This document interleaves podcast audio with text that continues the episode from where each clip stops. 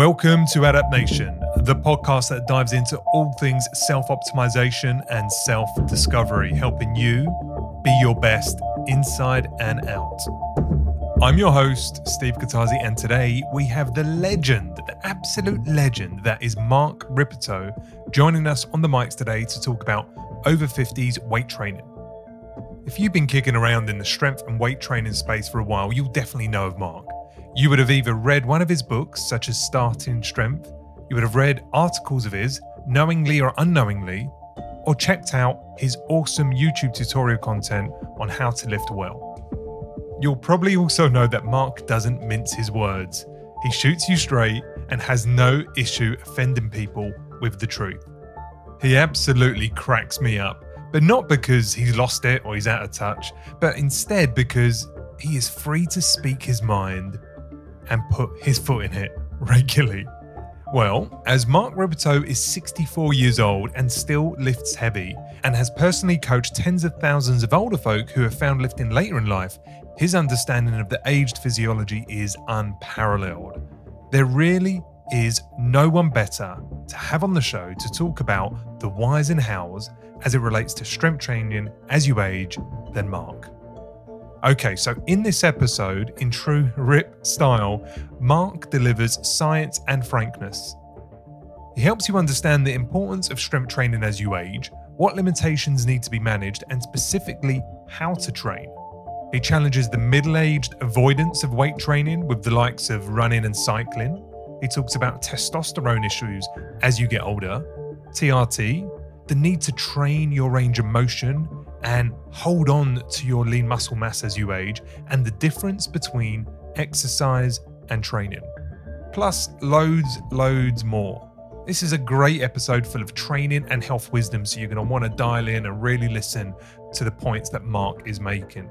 Oh, and I had to put my foot in it and tee this guy up for a good old COVID 19 lockdown rant. I should have seen this one coming. Anyway, as always, you can check out the full show notes of this episode by clicking the link within the description of this episode. And if this discussion resonates with you, please help others find our show by leaving a five star rating or review in your podcast app and tagging us in a screenshot, whether it be on Instagram, Facebook, or Twitter. Lastly, if you want to take your personal growth to the next level, check out our Be Your Best self optimization journey an online self improvement program like no other, letting you into the human code and helping you realize your full potential and to be your best. You can find more details and podcast listener discounts in the episode notes. Okay, let's do this already. We have the legendary Mark Rippetoe discussing the why and how over 50s should weight train. Adaptation. Oh, guys, this is a good one. We've got the one and only OG of strength training on the show today. The one and only Mr. Mark Rippetoe. Now, this guy has some serious credentials and reputation in this space. And to be honest, I'd be very surprised if you've not heard of him and watched his stuff and listened to his antics online over the last decade or so. And as a world renowned strength training coach, author, ex powerlifter, and gym owner, many, if not most, of the popular training programs today have taken a leaf or many out of Mark's book, Starting Strength. And in actual fact, Mark has a special, how can I say, a father son relationship with Mike Matthews, uh, buddy of Adapt Nation and the author of the incredibly popular Bigger, Leaner, Stronger series of books. Look, Mark, it's an absolute pleasure and an honor to have you on the mics. And uh, I can't wait to get into this, Mark. Thank you so much for joining us. Well, thanks for asking me, Steve. Pleasure to be here. Oh, it's uh, it is all mine. Trust me. Now, listen, I, I really do appreciate you finding the time. And um, whilst you have a near unlimited range of knowledge when it comes to training and you know strength generally, hypertrophy, and the human anatomy, wow, you blow my mind with the stuff you know. I would like for us to focus on the older gym goer demographic. Let me tell you why. Well, we're getting quite a lot of questions coming through. We publish a lot of workouts that are really well put together. Uh, but there are several questions and a general sentiment, should I say, that as people get older, and the human body starts to age and slow down, that we have to treat it differently for optimal health, function, and physique. And some of the things that I do as a 38 year old are considered inappropriate for someone in their 50s. So I really wanted to just explore that wherever you'd like to start.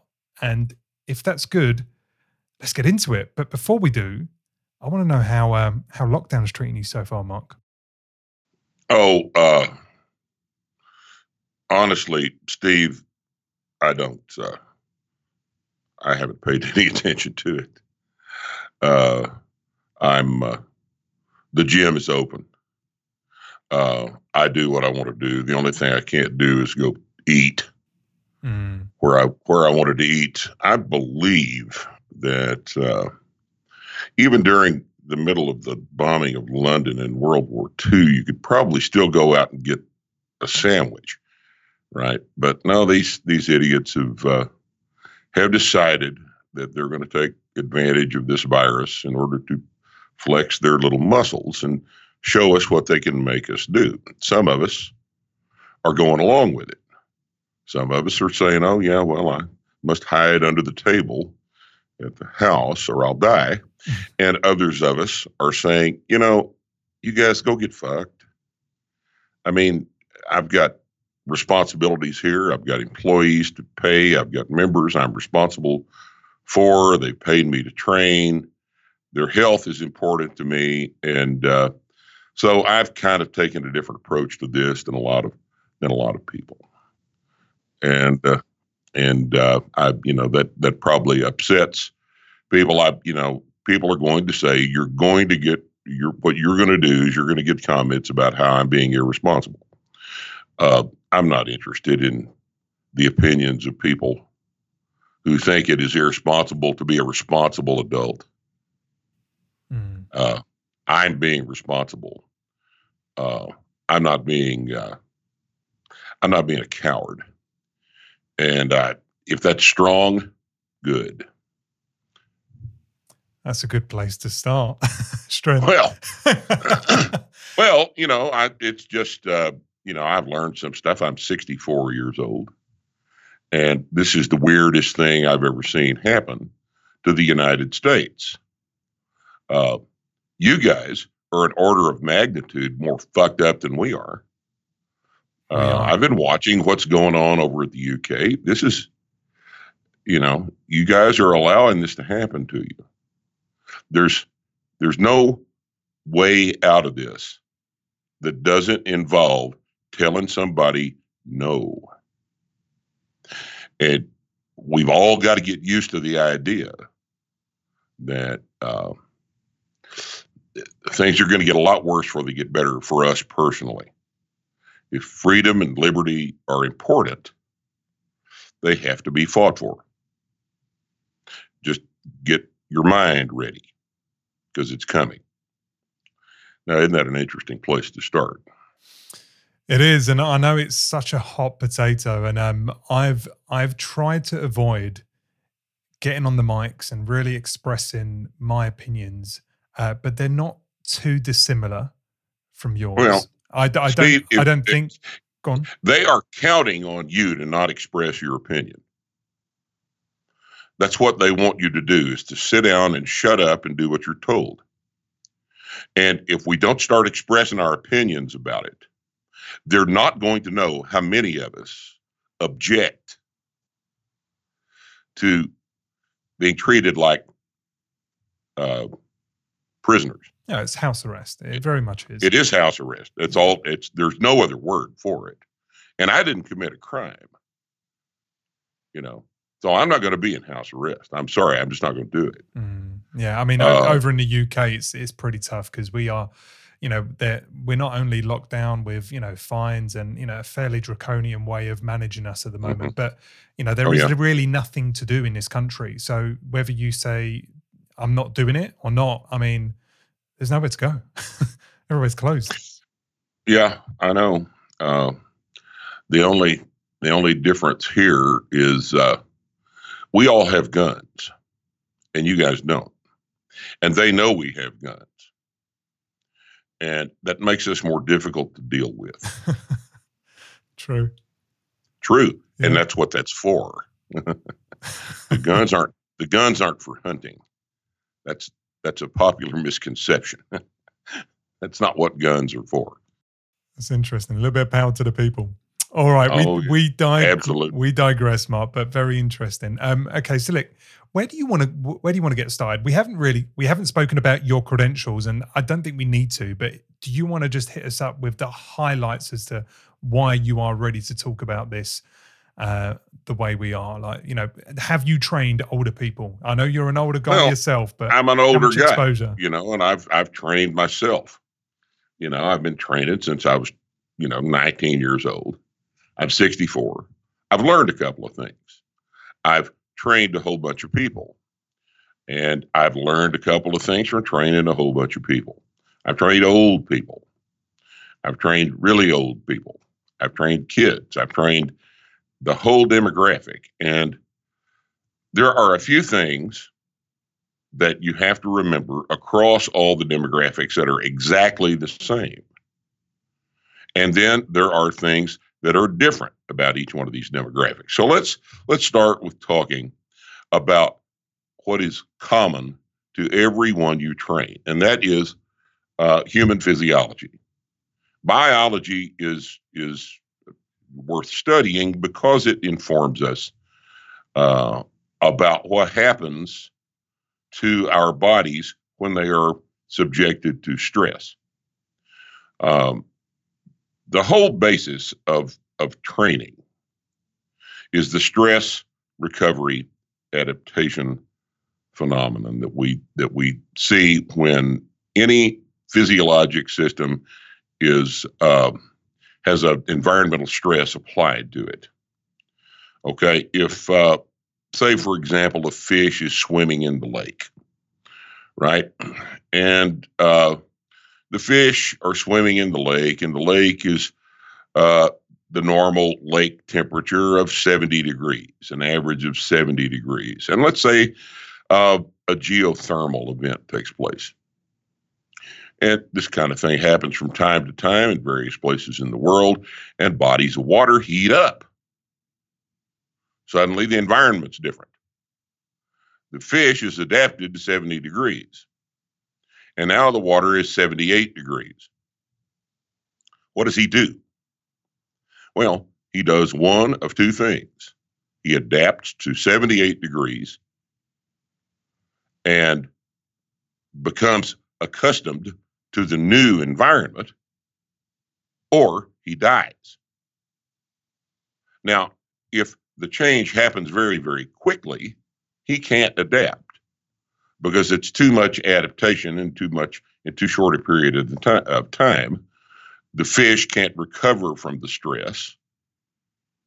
And as a result, he dies. But if the warming takes place over uh, two or three years or over seven or eight generations of fish, uh, if the stress, in other words, if the stress is able to be adapted to, then the fish now is fine at 78 degrees.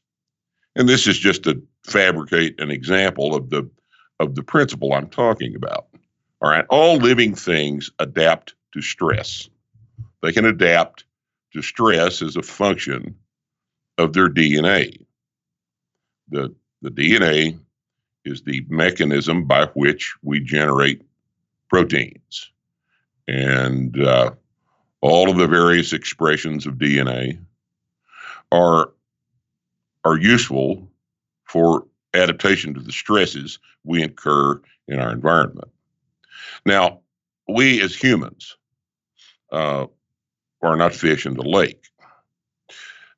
We as humans, nonetheless, have the same adaptive capacity. If our environment changes, we adapt to that new environment. If our environment, as is so often the case, uh, consists of sitting at a desk for 12 hours a day and then going home and laying on the couch and eating crisps, as you people call them, and uh, having three or four pints uh, at night, if that is the stress, that's the environment, you adapt to that stress. And that looks like what you know it looks like. You grow, if you sit squarely on your ass all day long, you grow a big fat ass to sit on. And this is not good for us because our normal expression, the normal expression of our genotype, is expressed during activity because that's how we evolved is to is to engage in activity all day. So in order to combat an, a bad adaptation to a stress, which would be uh, sitting on the couch and getting fat, what we have to do is apply physical stress so that we tailor an adaptation to the physical stress. We tailor the adaptation we want. We design the stress to produce a specific adaptation. We want bigger muscles. We want stronger muscles. We want denser bones.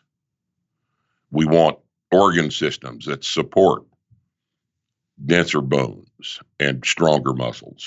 We want our heart and lungs to function at this at a higher level than they are right now. So we design a stress to cause an adaptation. The process of designing a stress to which we will specifically adapt is called training. And when we use the term training, we're using it very specifically. It training refers to a specific uh, program that we design to produce an adaptation. Running a marathon requires a different set of adaptations than competing in a powerlifting meet. All right.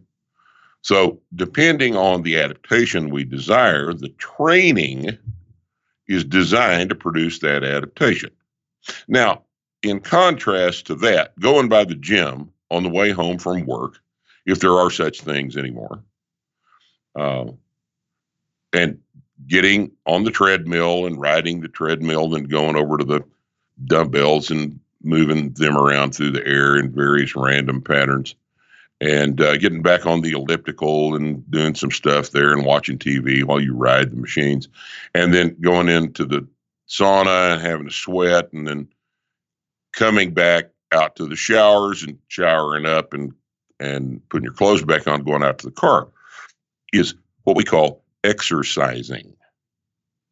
Because there's no design, there's no specific attempt to create a specific adaptation. Training and exercise are thus different. And training is the much more efficient way to spend the time because you actually get to select the specific adaptation that you have decided you want to, to, to effect. So, training is a thing that every human being can do. Every human being can train instead of exercise. Exercise is, you know, maybe adequate for some people, but the, the best way to spend your time is to figure out what adaptation you want, design a program to produce that, and then perform the program on a disciplined, regular basis. So that's training. So when I use the term training, that's what I mean. Now, training for older people is different than training for younger people. Training for older people has to take into account the fact that an older person's body does not adapt as quickly or as efficiently to the same stress that it would have were that body 21 years old. Okay. And by the same token, an eight year old kid cannot adapt as quickly or as effectively to, to a training program as can someone uh, post puberty. A young man, 18 to 25, can adapt to pretty much anything. So when we when we train competitive athletes in that in that range of age, uh, any idiot can do that any coach can train a good athlete. Good athletes are not where we learn our craft. as strength coaches. Older people are uh, who we are primarily interested in for a couple of different reasons. One, there are more of them. And two, they're a lot better at paying their bills than the kids are. They're willing to spend money because they have it and they understand the importance of not being in bad health anymore. So they make better customers for us. All right. And, you know, a significant percentage of people listening to this podcast are, are professional uh, personal trainers or in this business.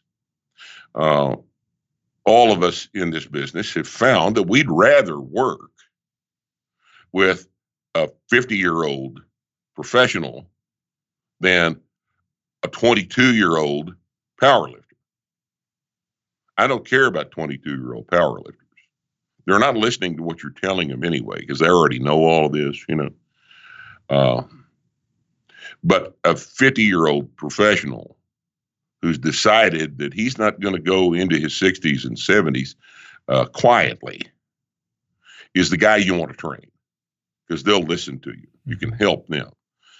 You get a better improvement in quality of life from an older person than you do from a younger person. All right, let's say I take a 17 year old kid and I start training him when he's a junior in high school.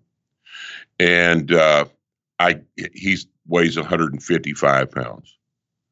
And I get his squat over the next year from 17 to 18 years old from 135 pounds up to 500. Now I can do this. This is that's easy enough to do. If he'll do what I tell him to do, he's got to eat. Most kids won't eat though. But if he does what I tell him to do, I can make that kid pretty strong. I can get him a college sports scholarship that he wouldn't previously have been eligible for. But let's say I've got a 50 year old guy. He's a professional. He sits at a desk all day. He's making a lot of money. He's got a lot of he's got a lot of stress. He's got a lot of responsibility. He finally realizes one day that he's got to do something physical with all this stress because emotional and intellectual stress produce physical consequences. Mm-hmm. So the stress must be dealt with physically. I don't know if that's occurred to anybody or not. If you just sit there and and stew on problems and stuff, it affects you physically. The best way to deal with that kind of stress is to physically deal with it. That's something important to keep in mind. So this guy realizes one day that he's he's got to deal with his stress. So he comes to me and I put him on a program. And we teach him how to squat, we teach him how to press, we teach him how to bench press, how to deadlift. If he's athletic, we might even teach him how to clean and snatch. Depends on what he wants to do. But we're going to get him stronger. Okay? Because if I get him stronger, I'm affecting his muscles. I'm making his muscles bigger. I'm making his bones denser. If all I have him do is run, then I affect his heart and lungs. But Squatting affects the heart and lungs too, in addition to all of the other tissue, all the other systems of the body that it affects that running doesn't even touch. So I've I've got a limited amount of time every week to devote to my to my physical training program. I'm going to strength train because that's more far far more bang for the buck. Okay, so this guy starts off not being able to squat much of anything. And in six months, I've got him squatting 225 for three sets of five. All right, he was borderline diabetic. He's got high blood, he's starting on high blood pressure. He may even be on blood pressure medication.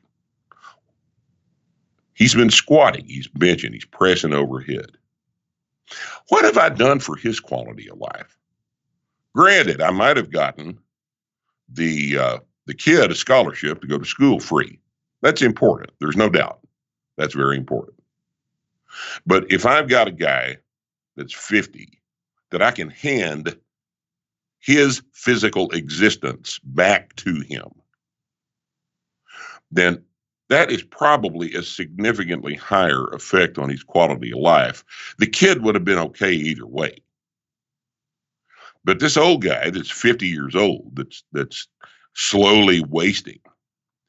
Now, I've given him a method to take control of his physical existence that he didn't know about before. I've shown him what training is. He learns through being with me that what he has to do is something in the gym every time he comes to the gym that's a little bit harder than the workout that he did when he previously came two days ago. Goes up a little bit of weight every time. In other words, we're going to force him to get stronger. And I've handed him a method by which he can be the director of this process. Now, this is very, very important. Okay, it's very important for his physical health. It's also important for his his intellectual and mental health because this process doesn't just apply to what he's doing in the gym under the bar. And you can see that that's true.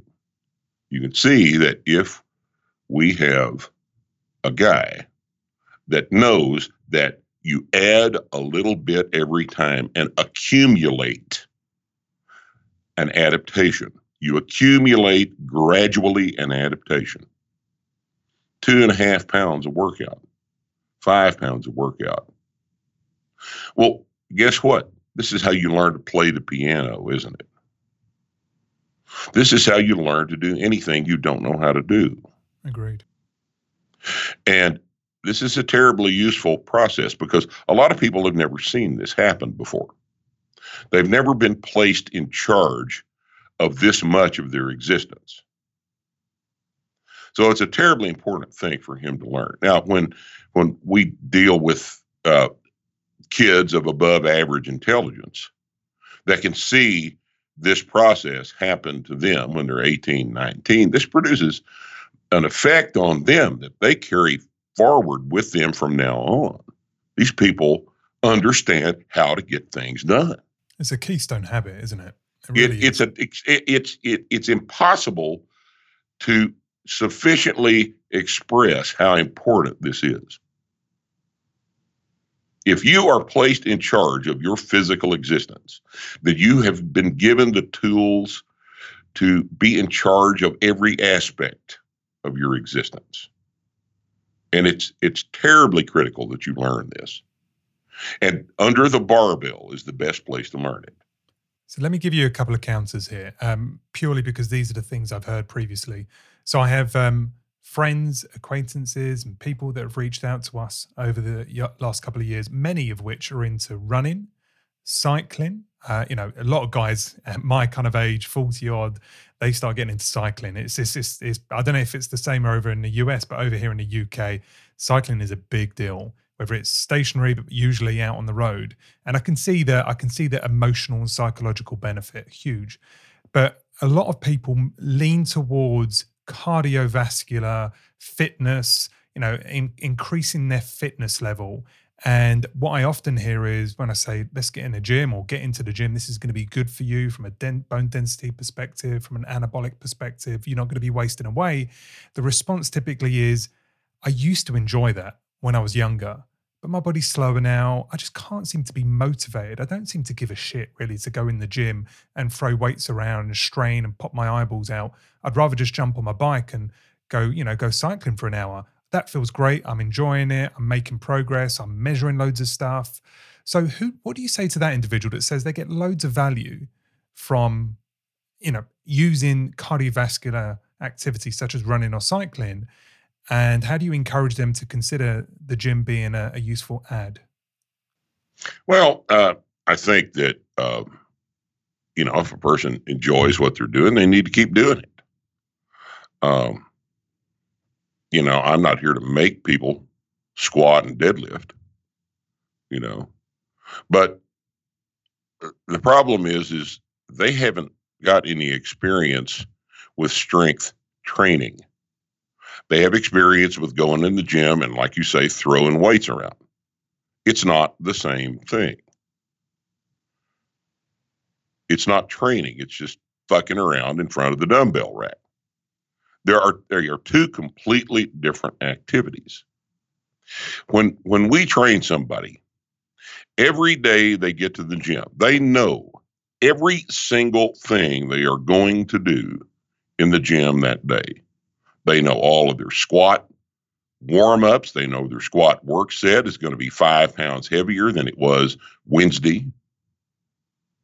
They know what they're going to press today. They know that press is going to be uh, two pounds heavier than it was Wednesday. They know their deadlift is going up five pounds. They know what all of the warm up sets are. If they're going to do any assistance exercises, they know exactly how many of those they're going to do and with what weight. It's not the same thing that they have experience with. A. B. If you don't think there is a cardiovascular component to doing three sets of heavy squats for five reps, that is because you have never done three sets of five squats with a heavy weight. Only someone with no experience with this can stand there and look you straight in the eye and say, I don't get any cardio from lifting weights. That's that's just, you know, not everybody knows what they're talking about. You what, may have, what, what you, may, you may have noticed this. What is the difference between the fit, the, the endurance fitness and the ability to, you know, go, you know, 35, 40 miles an hour on a bike going hell for leather and being able to sustain that versus, you know, five by five under the barbell rack? It is different, right? For your heart, surely. Uh, yeah, it's you know long, uh, long, slow endurance uh, actually produces quite a bit of oxidative damage. That uh, short, intense uh, anaerobic stuff does not produce. It also doesn't produce strength, and 35, 40 miles an hour doesn't happen. Steve, My, my next door neighbor does that. So that's the reason I mentioned it. people don't ride that fast except in a sprint. And yeah, uh, short short sprint, but he, he, he did Right. did clock A that last short week. Yeah. uh, he can do. You know, he can do it for a couple of minutes. He's pretty fit. And you know, if you go out and sprint on your bike, that's wonderful. How much can you bench press? Yeah. Oh no, he's pretty slight. You know, my- there's- my, next door neighbor, you but know, that's his choice. Yeah, these guys are Yeah. all little bitty guys without any muscle mass. All right, let me let me give you a, a pertinent question here. Who is going to better survive a COVID nineteen infection?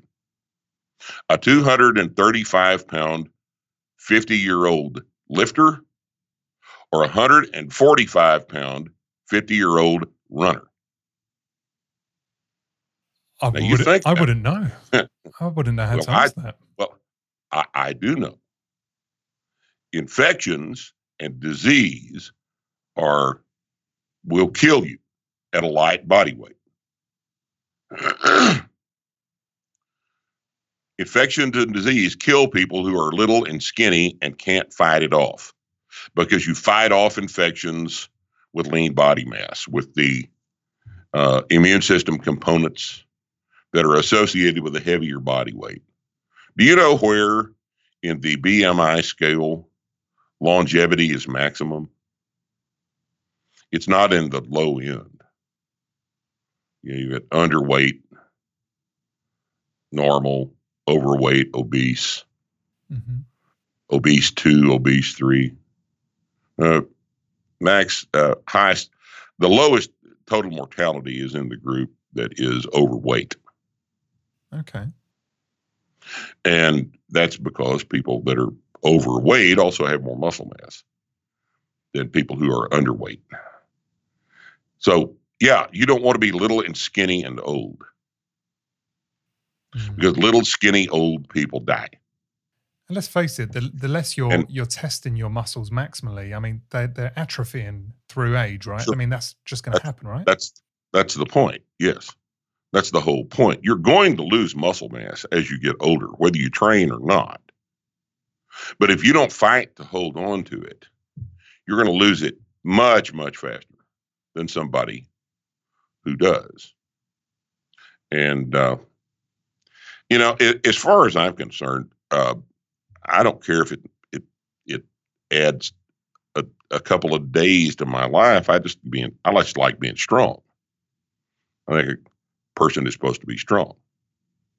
And they think that a person is supposed to be able to ride their bike. Well, that's just differences of opinion. I, again, mm-hmm. you know, I've got a, we present a pretty good case for body mass for old people in all of our books. We've got several books on the on the subject. One specifically called uh, "The Barbell Prescription: Strength Training for Life After 40." That book makes an excellent case for why strength training for old people is the best investment in in time that you can make it's for your health as you get older. It's definitely efficient and and yes. it's, it's minimum dose for maximum effect, right? Uh, Absolutely. I like I like that equation personally. Absolutely. That's you know, and people want to argue with it. I don't care. They can argue with me if they want to, but they're it's just not true. Strength training is the best use of time for everybody. All right, now if you enjoy running, then go ahead and run. But you have to be aware of the fact that as you get older, running becomes a liability, mm-hmm. not an asset. It's not good for 65 year old guys to run five miles. It beats the piss out of you. And it doesn't do anything to keep your muscle mass up. It does the you opposite, know, you, right? Like you, yeah, it does. It eats up muscle mass. It certainly does. Now, it may make you feel like you've gotten something accomplished, but so does a five pound squat PR. You just you just have to you have to think about this. You have to sit down and consider it rationally. And I understand if you like to run. We got a guy over at the gym right now that ran. He was a you know five day a week runner. Uh, he's about 65, 66 years old, a little bit older than me. Decided a couple of years ago that he didn't like the way he was feeling anymore. He was sore and beat up all the time. His knees hurt, his hips hurt from all the pounding and shit. And uh, he quit running, started lifting weights, and he's better in better shape now than he's ever been, ever been in his life. And uh, well, you're taking a pounding when you're in the streets, right? I mean, it's just that's the reality of, of it. When you're running, you're, you're you giving are. your joints a good old pounding, as as, as is the ligaments and. Uh, of yeah. course you are, and uh, and and that's the argument for cycling. True. But cycling's got its own problems, doesn't it? I mean, where are you going to go? You know, where can you go cycling? You know, you've got to have a bike, you've got to have streets, you got to not get run over. You know, there's there's logistical problems that are involved with cycling that aren't involved in strength training.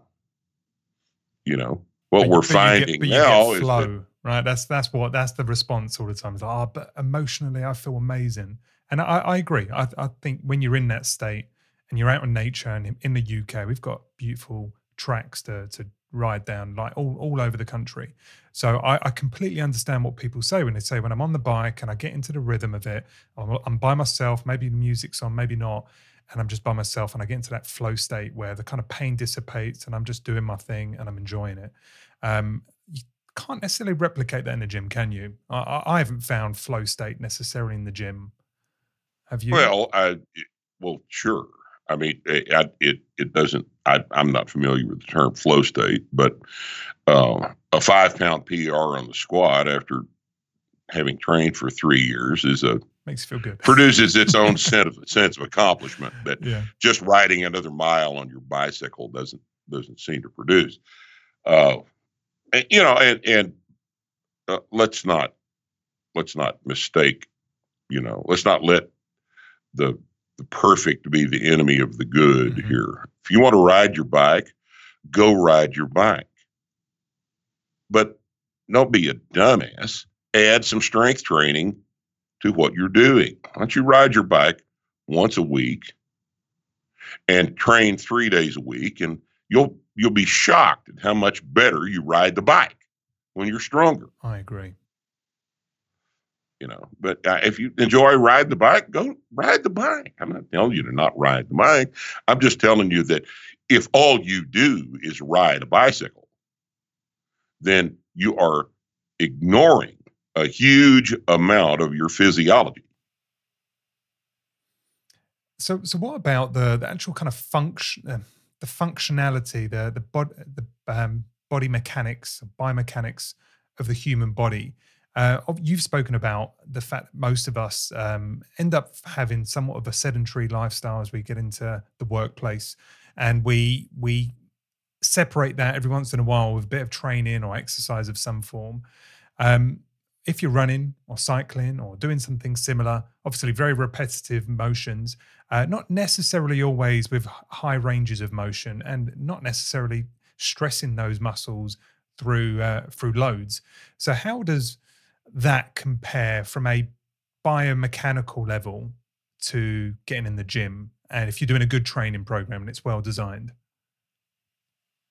how does it compare with what? I'm sorry, I didn't. I don't understand the question. It's my sloppy question. How, how can you elicit uh, further improvement uh, and just general uh, quality of range of motion and quality of uh, movement and body mechanics in the gym versus, say, doing cardiovascular stuff? Well, everything we do under the bar in the gym is full range of motion. Cardiovascular stuff all uses a partial range of motion. I mean, what's the range of motion around the hips when you run versus the squat? What's the range of motion around the knees when you run versus the squat? You see what I'm saying? I I I, I still don't guess I understand your question. No, no, that, that's that, that's uh, that's part of it. But that, what about when you add doing, to that doing movement as well? Highly repetitive partial range of motion for many, many, many, many reps. All right, that's what that's what uh, running a marathon is. Uh, oh, between fifty-two and fifty-five thousand strides. Okay. But every one of them are about 10, 15 degrees. Mm-hmm. Uh, if you want range of motion, you squat below parallel, the way we teach it. You know, that range of motion uses over, well over you know, 110 degrees of range of motion around the knees. You know, so uh, there's not any comparison there. But what about if, uh, if someone says, I, I don't have very good range of motion, therefore I, I may as well carry on running or cycling because squatting well, with a barbell on my back is, is not going to be not going to be a good can idea. You th- can you think of a better way to improve range of motion than to put a barbell on your back, squat all the way down, and stand back up? A movement that requires a full range of motion. See, I'm, being, I'm being there, rhetorical, the, but a lot of know, people, know a, lot, a, lot, of people would say, "I just, but I can't." I've seen, I've, I've seen people who've never squatted before put a barbell on their back, and it's scary in terms of the way they oh, try and descend. Because, so, how do we get them right. out of that? Well, we teach them how to squat correctly. I've been teaching people how to squat correctly for 42 years. Uh, we have uh, uh, a seminar every month where people come from all over the world and learn how to squat, press, deadlift, bench press, and power clean. All right. We have 30 people at these seminars. About half of the seminar for the weekend is lecture. We explain the things I've been explaining so far. And the other half of the of the seminar is under the bar. So we'll have 30 people squat. 30 people from all walks of life and all demographics. Some are fitness professionals, some are 60 year old people that decided to learn how to do this right. And uh, I mean, I've had I, the oldest guy I've ever had, I think, at the seminar was 87. And for the past, we've been doing these seminars since 2006. So that's 14 years of seminars. During that period of time, on Saturday morning when we squat, we've had a total of about five people who were unable to squat below parallel. Squatting below parallel is a matter of instruction. It's not a matter of flexibility. Now, that the five people that we have not been able to get below parallel during that period of time were old. And they weren't strong enough to use that range of motion. And it takes us, for someone who's not strong enough to use that complete range of motion, it takes us between three and four weeks to get them strong enough. If you come to one of our gyms, to a starting strength gym, we will, sh- and you can't squat below parallel, you will be squatting below parallel in three or four weeks because we know how to do it. See, we're not, the whole point of, of strength training is to start where you are and get better. If you can't squat below parallel now, your job is to get down below parallel. And the first thing we're concerned about is the range of motion, mm-hmm. improving the range of motion. Because if you can't use the complete range of motion, then you can't strengthen the muscle mass that powers that complete range of motion. See, we're not concerned like everybody else in the fitness industry is. We're not concerned with muscle groups. I don't care about your quads or your glutes or your hamstrings or your adductors or your abductors or your pecs or your lats or your delts or your bis, your tris, all that other shit. I'm not concerned about all those. I am concerned about movement patterns. I'm concerned about normal human movement patterns squatting down and standing back up, pushing something up over your head, picking something up off of the floor. Now, if I do these correctly, then I'm going to train all of the muscle mass that's involved in the performance of those normal human movement patterns. And guess what? It's all of them. If you squat you bench press, you press, and you deadlift. Every muscle in the human body has been trained. Mm-hmm. Every single one of them. There are no quiet muscles in a 500 pound deadlift. Okay. So we are supremely concerned with range of motion. Absolutely. We're concerned with range of motion. We have to have complete and effective range of motion.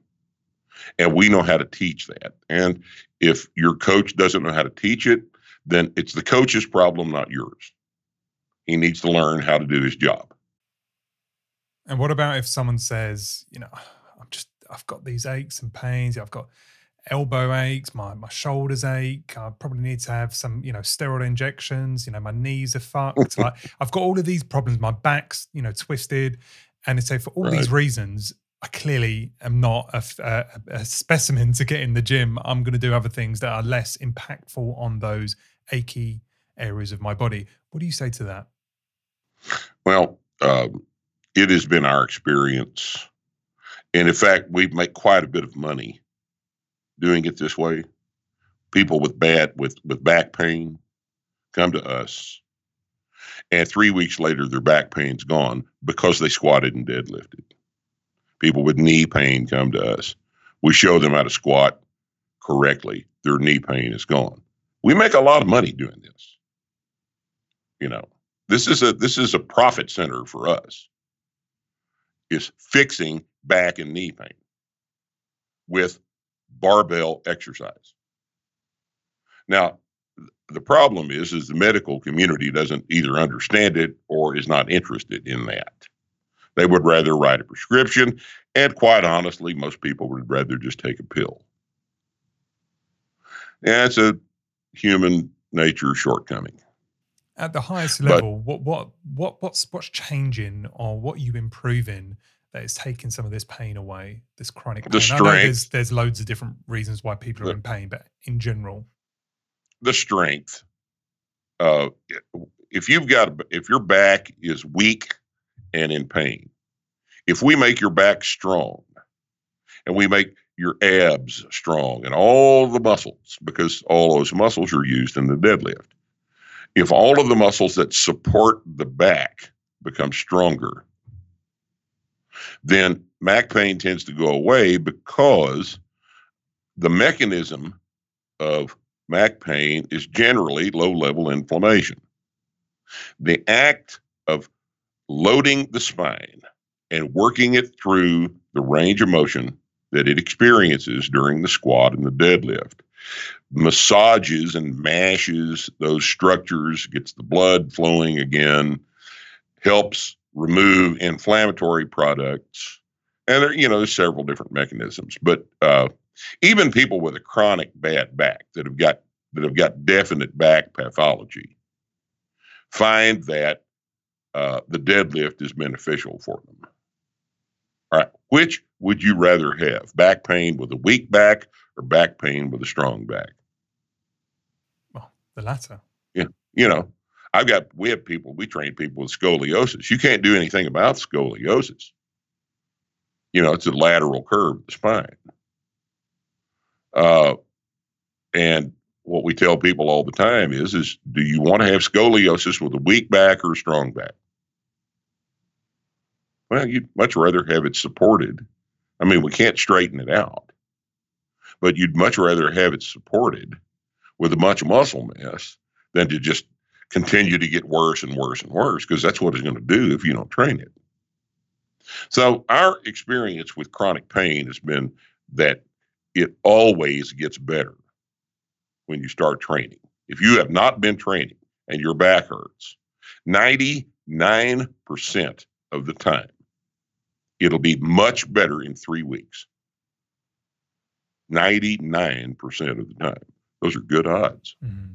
And you, but you know, you have to get people up off their ass before they'll do that, before they can experience it for themselves. But if you can focus their attention for three weeks, you can show them. All, all we need is nine workouts. Nine workouts. But some people won't do it. Mm. Steve, not everybody wins, do they? Not everyone wins because they don't believe they can win or they don't have enough self worth or idea of significance. But yeah, I, th- I, think for people that want want change, um, I found the gym to be profound emotionally, psychologically, even cognitively. But um, every aspect of it is is is a positive experience. hundred percent. Every aspect of it.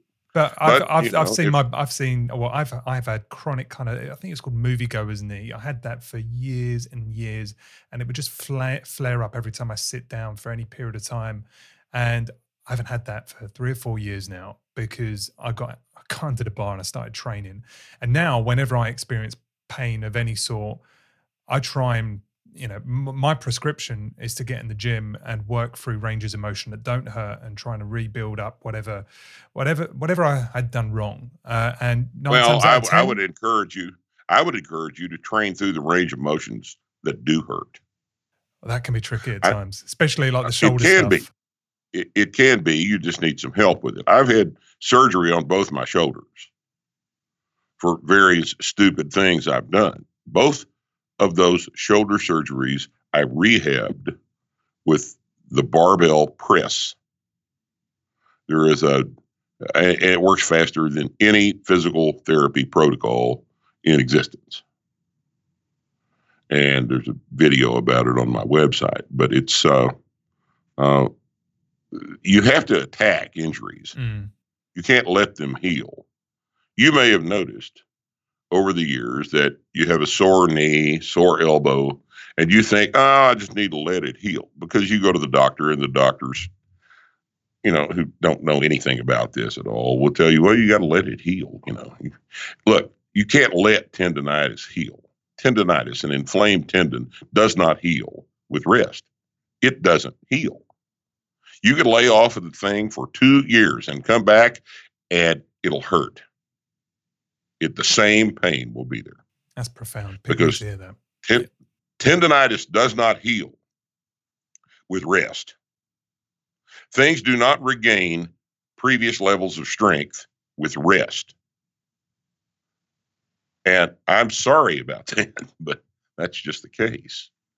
That's that's what happens. You are you are preaching yeah. from the same book as Chris Duffin, who we've had on the show, Peter O'Sullivan that we've had on the show, um, uh, Kelly Starrett. we've had about four or five people that have attacked pain or the the, the prescription of pain, and they've all said exactly the same thing. You've got to move. And that's the only way. Weight. Yeah, it's the only way to do it. It's the only way to do it. People, but people don't like to hurt. People interpret pain as something to avoid. They've been raised like that. You remember when you burnt your hand on the stove when you were three? Don't do that again. You know, don't do that again. Don't touch the hot stove. It hurts. Don't do that. Well, it's not that simple. I wish it were, but it's not that simple. And most people, you know, just don't have the constitution to train through an injury. I understand that. Again, not everybody wins. Talk to me about testosterone. So, talk to me about um, as a, and well, we can be guys and girls, but as we age, of course, there's a, a natural reduction in our testosterone because we're we're no longer needing it, right? From an evolutionary standpoint, our job is done. Um, but mm-hmm. how do we? Well, first of all, is it a God-given right that we, uh, as as we age, we're, we're our testosterone is going to tank, and and we're just going to not have much oomph as it relates to the gym or willingness to kind of get out there and, and act like a 21 year old anymore um, and then secondly what is the what is the relationship between strength training and testosterone? Does is is it impacted if you have low testosterone, and is testosterone impacted if you strength train? So there's a lot there, but talk to us about the the yeah the the natural reduction in testosterone as we age. Is that a death sentence? And two, how do we how do we attack that with strength training? Um, testosterone levels decrease as you get older. Now, let me preface this by saying that everybody is different. All right. Some people have low T, as it's referred to, by the time they're 30. Some people have what would be considered normal testosterone well into their 70s. People are all different. But it is normal for testosterone levels to slowly decrease from about the age of 30, 35. Some people do better with lower testosterone than other people. Some people uh, uh, receive quite a bit of improvement when testosterone is supplemented. All right, everybody varies with this. Now, with respect to testosterone and training, training does not elevate chronic levels of testosterone. There have been several studies done on this. There have been dozens and dozens of, of serum hormone studies done. And what we will see is a momentary increase in serum testosterone levels and, you know, in serum growth hormone levels as well. These are transient and insignificant. So it is a mistake to start training with weights or doing anything with the intention of manipulating your serum testosterone level through the activity. It doesn't work. I wish it did, but it doesn't work. Testosterone is um, a terribly important substance, especially for men, but for women as well. Testosterone's, uh, if you have got chronic low testosterone, the effects of what, it, what it's called hypogonadism, uh, the primary effects that you're going to experience are probably psychological. You're just not going to feel good. The human male brain is not designed to operate on low levels of testosterone. And as you pointed out earlier, after the age of reproduction, uh, the, your genotype doesn't really care whether you're producing testosterone or not. And as a result, it's it's not terribly cooperative in doing this. I mean, if the average life expectancy 30,000 years ago was was 37 a 65 year old guy is just an he's just a, uh, a an outlier doesn't matter what his testosterone is mm-hmm. so we're not tailored to maintain testosterone levels so they do fall they do in, indeed fall off what we find when guys go to the low T clinic and they're depressed. They've got psychological symptoms. They're not sleeping good. They hurt. They're belly's bigger, you know, this sort of thing, is that when testosterone is supplemented, within 72 hours, uh, and this doesn't take six months, within 72 hours, their brain is different. In my opinion, psychiatry ignores this. In my opinion, the first line for tra- treatment of depression in men should be testosterone.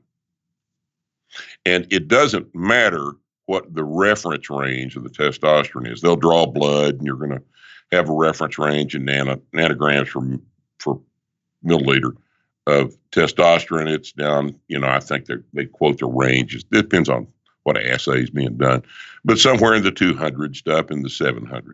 And if you're high in the 700s, you're thought not to need testosterone supplementation. I talked to a lot of doctors about this, and really, it doesn't matter what your reference range is. If you are having symptoms of low testosterone and your tests come back at 700, take the testosterone anyway and see what happens. It's not going to kill you. If it doesn't help, then quit. If it does help, you just learn something. But doctors don't like to do it that way for some reason. There are a few more progressive physicians who will go ahead and prescribe it because they understand that everybody responds differently to the reference range.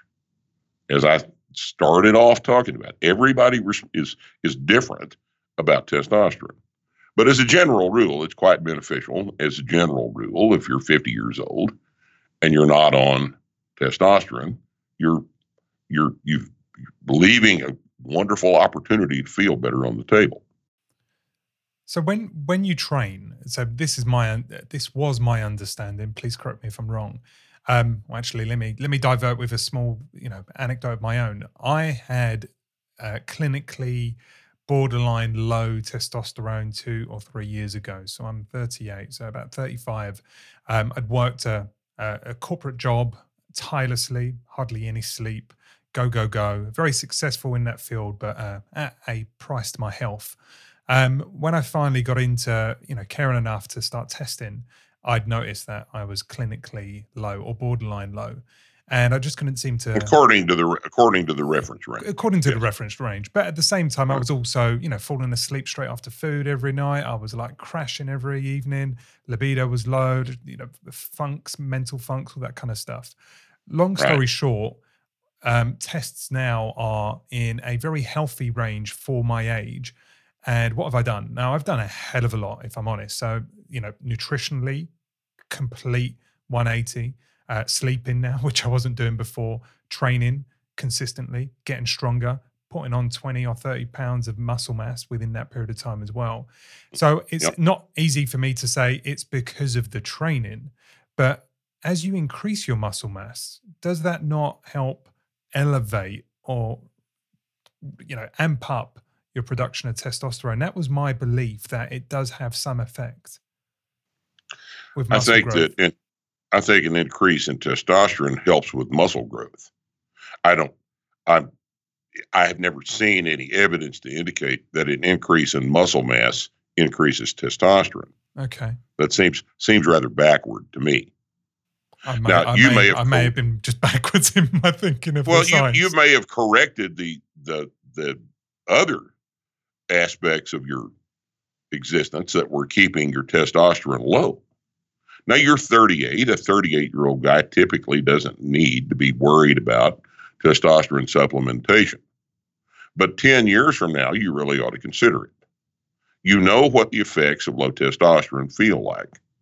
If it happens again, and it's 10 years from now, and all of the variables that you have corrected are still under control, then it would be time for you to consider testosterone replacement therapy. Okay. Okay. So I'm I'm glad you've cleared this up. So training in and of itself with no other lifestyle changes is not going to improve your testosterone. But testosterone low testosterone will have an effect on your training and also your muscle growth. Yes. Yes, absolutely. So what do you do? There's, so what do you do if you've got anybody, low testosterone and you and you want to build up muscle? You you, you're kind of kind of screwed, or you just expect a, a low a slow game if you're not going to take any uh, therapy. Uh, if if you're not going to take any any testosterone replacement therapy, you're not going to get optimal results.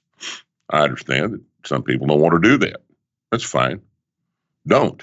But you have to understand when you're not doing it, there are, you know, that the the the things that you don't like about yourself are probably about 72 hours away from being fixed if you do testosterone replacement therapy. I'm a, you know, I'm a big fan of it. A big fan of it.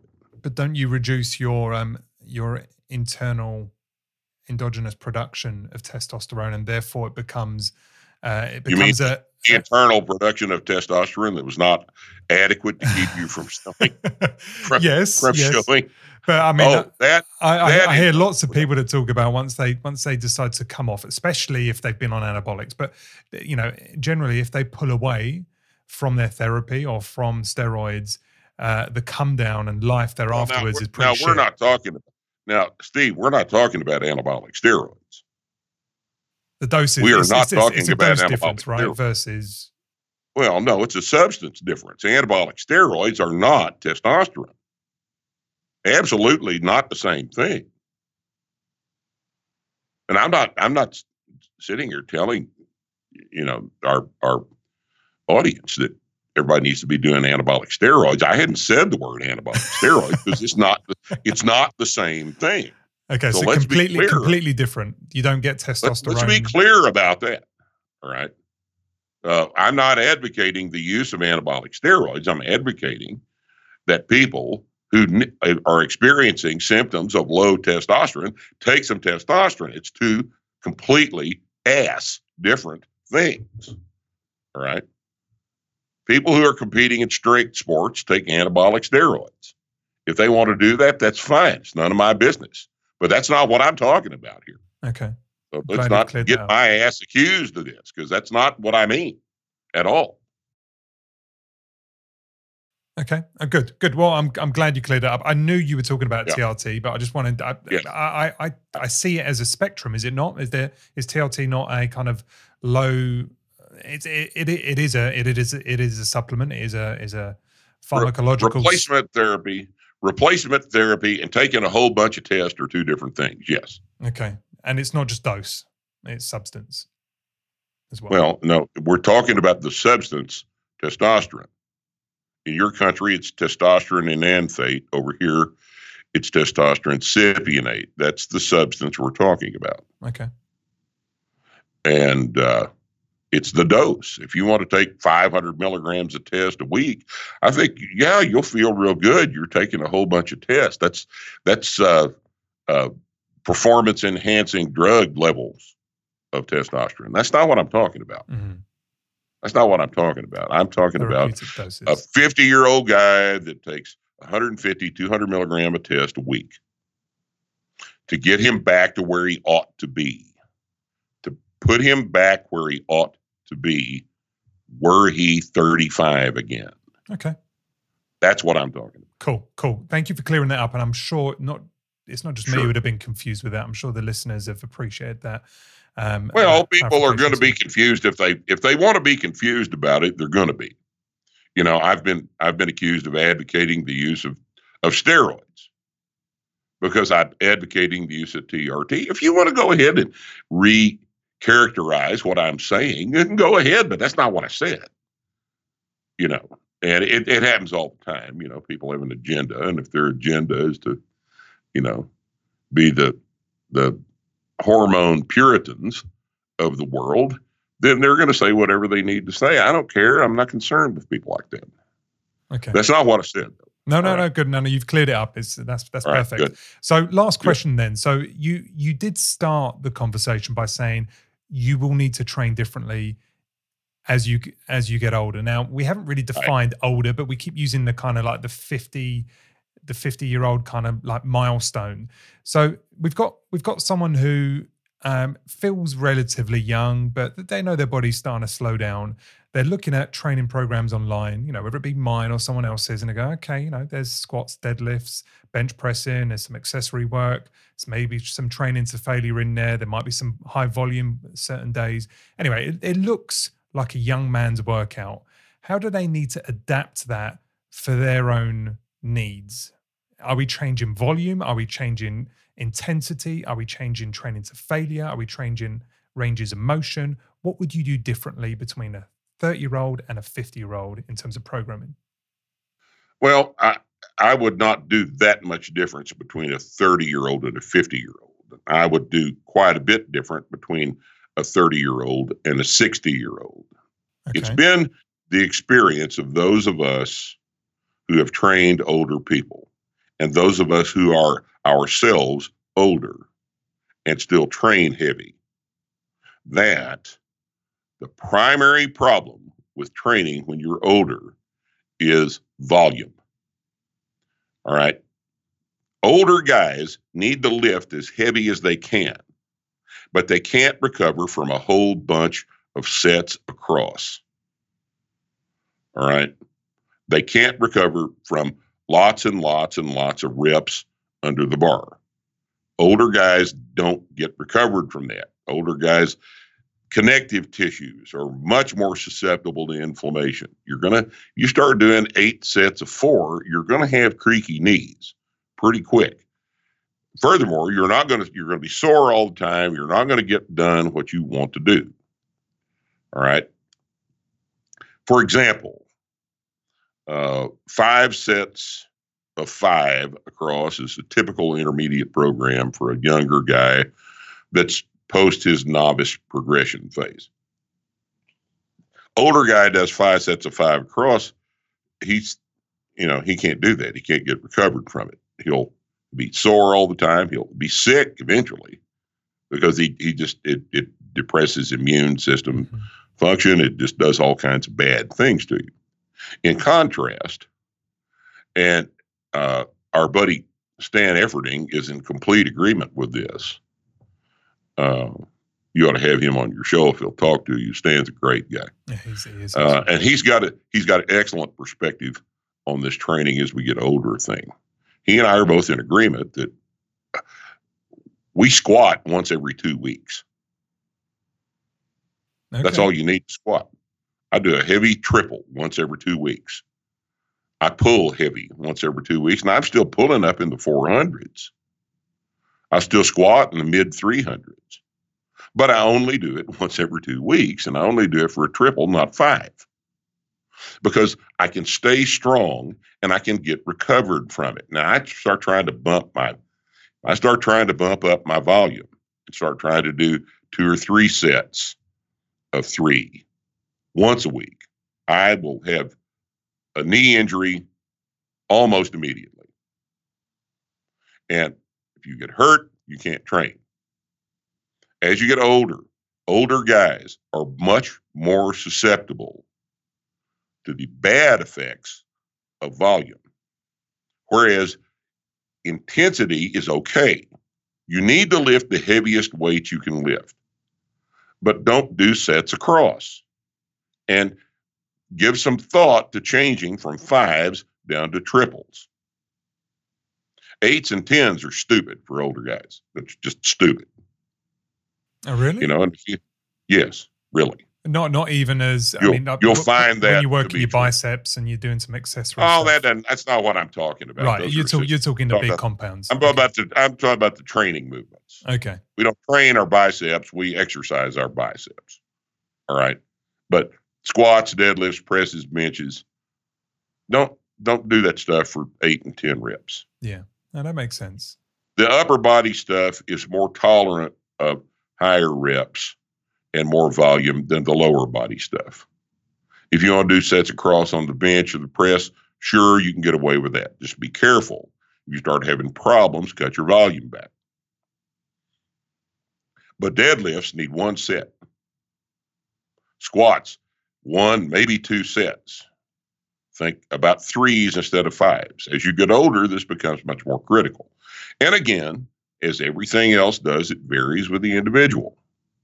It varies with the individual. Also, another important thing to note is that older guys do not deal well with explosive movements. As we get older, our uh, the motor units uh, composed of the fast twitch fibers typically tend to atrophy faster than everything else. In addition to that, connective tissue composition changes in older guys. Uh, we don't we don't advise uh, the clean or the snatch for older trainees. Whereas if you're 25 and you're not doing your cleans and snatches, well, you're just a pussy. Okay, you when you're young, you're supposed to train explosive. When you're old, depending on your particular situation, you're probably not going to tolerate it very well. It bothers your knees, your ankles, and your hips to slam around under the barbell. But if you don't do some slamming around under the barbell when you're young, you're just afraid of something, afraid of learning how. Probably that. Mm. We had a we had Christian Thibaudeau three, uh, four times on the show, and we've also had Paul Carter, both of which have said something very similar to you. They they're they're both in the camp of they're not suggesting other modalities don't work, but for both both of them and the people they speak to, they train one one working set per lift, and they do like four lifts per day. Yeah, and that's it. Right, so one they'll do warm up sets as you described, but then just one working set all out, train to failure at a rep range that they've decided, and then that's it. And I've actually been following this this kind of mode of training for the last four or five months. And hey, I'm 38. Mm. I, I should be able to tolerate more volume, and I was doing a hell of a lot more volume beforehand. But I must admit, I'm enjoying this. I'm getting stronger. I feel less sure. beaten up all the time. And the fact I'm getting stronger and my, my my movements are improving, even though I'm doing significantly less work, or it feels like it. Right. That's great. Yeah, you you've cut out all the you've cut out the junk reps. Exactly. Don't do junk reps. There's no point doing a rep that's not productive. That's pointless. If it's not productive, why are we doing it? We're not accumulating, nothing is obtained by accumulating a whole bunch of submaximal repetition. You don't get stronger doing submaximal repetition. So why do it? All it does is is tear up joints and keep you at a constant increased level of inflammation. Chronic cortisol elevation is not mm-hmm. good for human beings. Right? This is what's wrong with CrossFit. This is what's wrong with seven sets of nine. That's stupid. If if you're sore all the time, that's not good. That's a disease process. Okay? Mm-hmm. Get used to the idea that you're not supposed to. Soreness is not the prize. Strength is the prize. Soreness sometimes happens, but it's accidental. It's not the point. Learn that as soon as you can because we've been taught that soreness is the good thing. Soreness is not the good thing. We've also been, not at all. Also been taught that you know it, more work is better. More work and more sweat is better. And right. I, as much Smarter as you understand that, and everyone who listens to you understands that, I don't think that sentiment has has broken through into mainstream no. yet. Not at all. No, no, I don't think it has because smarter work is better than more work. Enough work is better. The right amount of work is better. Too much work leads to overtraining. Overtraining kills careers. Kills okay? gains. Overtraining is a real deal. Yeah. It kills gains. It kills athletic careers. Advanced athletes have to get as close to overtraining as they can. But if they push past the point of overtraining, it takes three or four months to get recovered from that because it's a profound physical insult. And it goes way down through the body, down through all the physiologic systems. It affects all of them. And it's not good for you. Mm-hmm. Do enough training, not more than you need. Yeah, that definitely has been a lesson that I've learned over the last few right. months. This is and the older you get, the more critical it is to pay attention to this. Yeah, absolutely. Because we don't have the hormonal milieu to help us recover that we did when we were kids.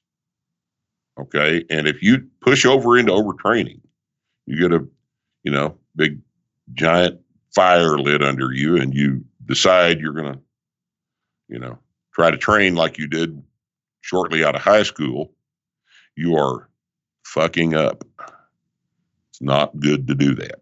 And unfortunately, um, it's not always easy to see when you are overtraining. Like as an individual, um, if you can get back in the gym and you're, you know, you physically can still train and you've got that guilt pressure that you must, uh, and thing, you know, you're starting to just slow down and fatigue, but you don't realize in it because it's gradual. I mean, I know I've been there, but I know many others that, you know, their commitment to training, whatever it is, or exercising, uh, numbs the awareness that they're in a chronic state of fatigue. Mm-hmm. Uh, and that's yeah. hard to identify. Obsessive compulsive disorder people are easily lured into this. Some types of exercise appeal to people with OCD. It's a problem. It's it's a problem. If you can't accurately assess uh, the efficacy of your program, you're going to have to get some help with it. That's what coaches are for. If you're not capable of saying this is not enough, this is too much, you know, if the symptoms of overtraining are there you don't see a problem with what you're doing and you're ignoring the symptoms of overtraining, you need a coach. You know, let somebody else have some input mm. because your input is obviously not accurate. That's a good point. That's a good point. Listen, we are going to wrap this up. This has been fantastic. It's exactly what I'd hoped for, Mark. Thank you so much for giving me as much time as you have. Um, I just want to make sure that you have said everything that you wanted to say on this subject. Have we have we covered it all, Mark, or is there? Yeah, I think I think that this has been a pretty good overview of the the the background. I'm not. Uh, I mean, the details have been written in our books, starting strength, basic barbell training, in practical programming for strength training, and in uh, the barbell prescription. Those books are available at our website and on Amazon. Our website is startingstrength.com. We have content up every day, new content every day. We've got a very active uh, discussion forum that goes on over there. We've got a great big, you know, closing in on 400,000 views on the COVID virus on our forum right now. Uh, we've got, uh, we discuss equipment, exercise training, programming, all kinds of things on the forum. It's an active community of people talking to each other about this stuff.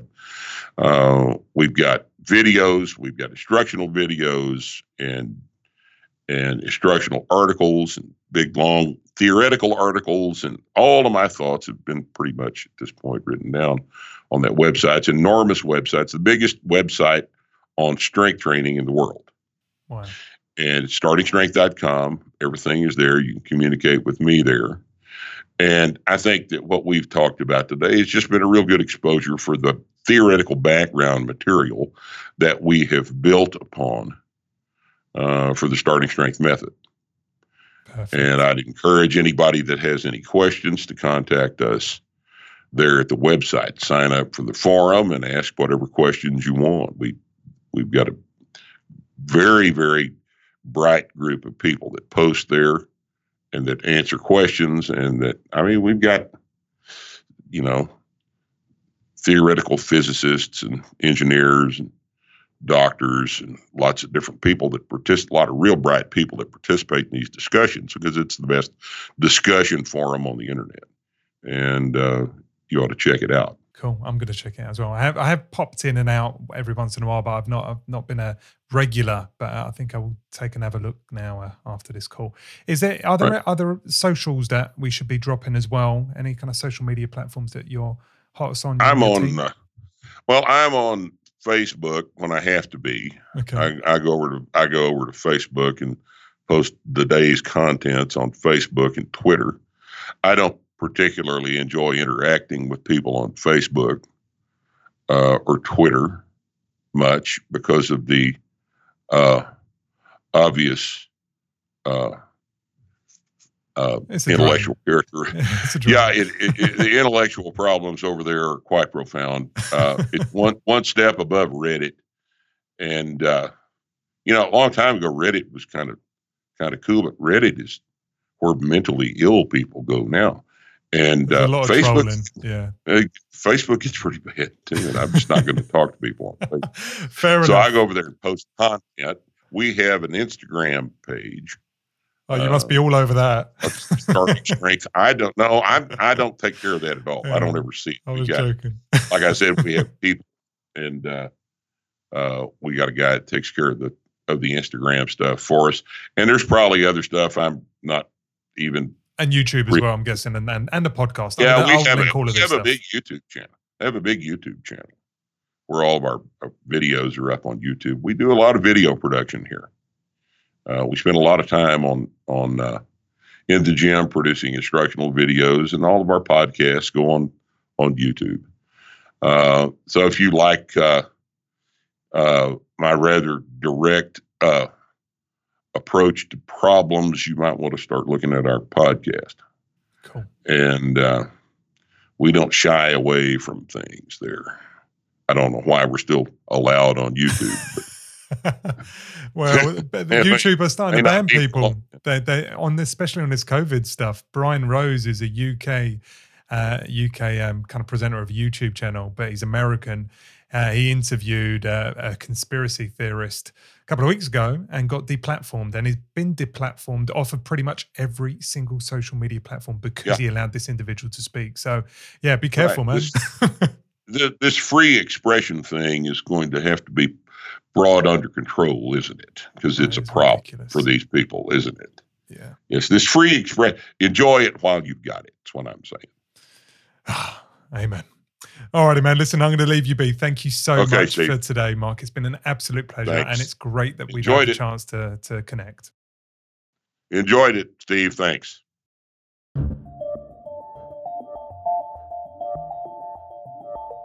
Whoa, just before you go, I want to know two things from you if you would be so kind. Firstly, how did you find the episode? Was it insightful? Was it practical? Has it got you thinking about things differently? If so, do us a huge favor, please, and write us up a quick review in your podcast app, whether it be on Apple or Google, Spotify, Stitcher, or any other podcast platform. And secondly, have you checked out the Be Your Best journey yet? If you haven't, that's cool, but go to adaptnation.io or click the link within the show notes and just take a look around. See how we put together the messaging as to the value of this online course and program. And if you've got any thoughts, I'd love to hear them.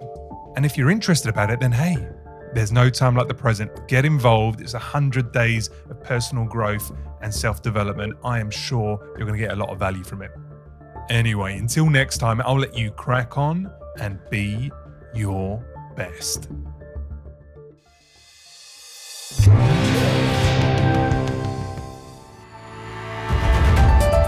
If you enjoy this show, please consider leaving us a five star review on iTunes. It really helps.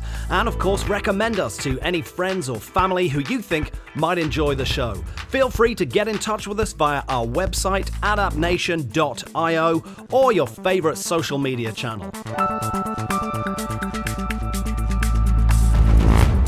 This has been Adapt Nation. Till next time, thanks for listening.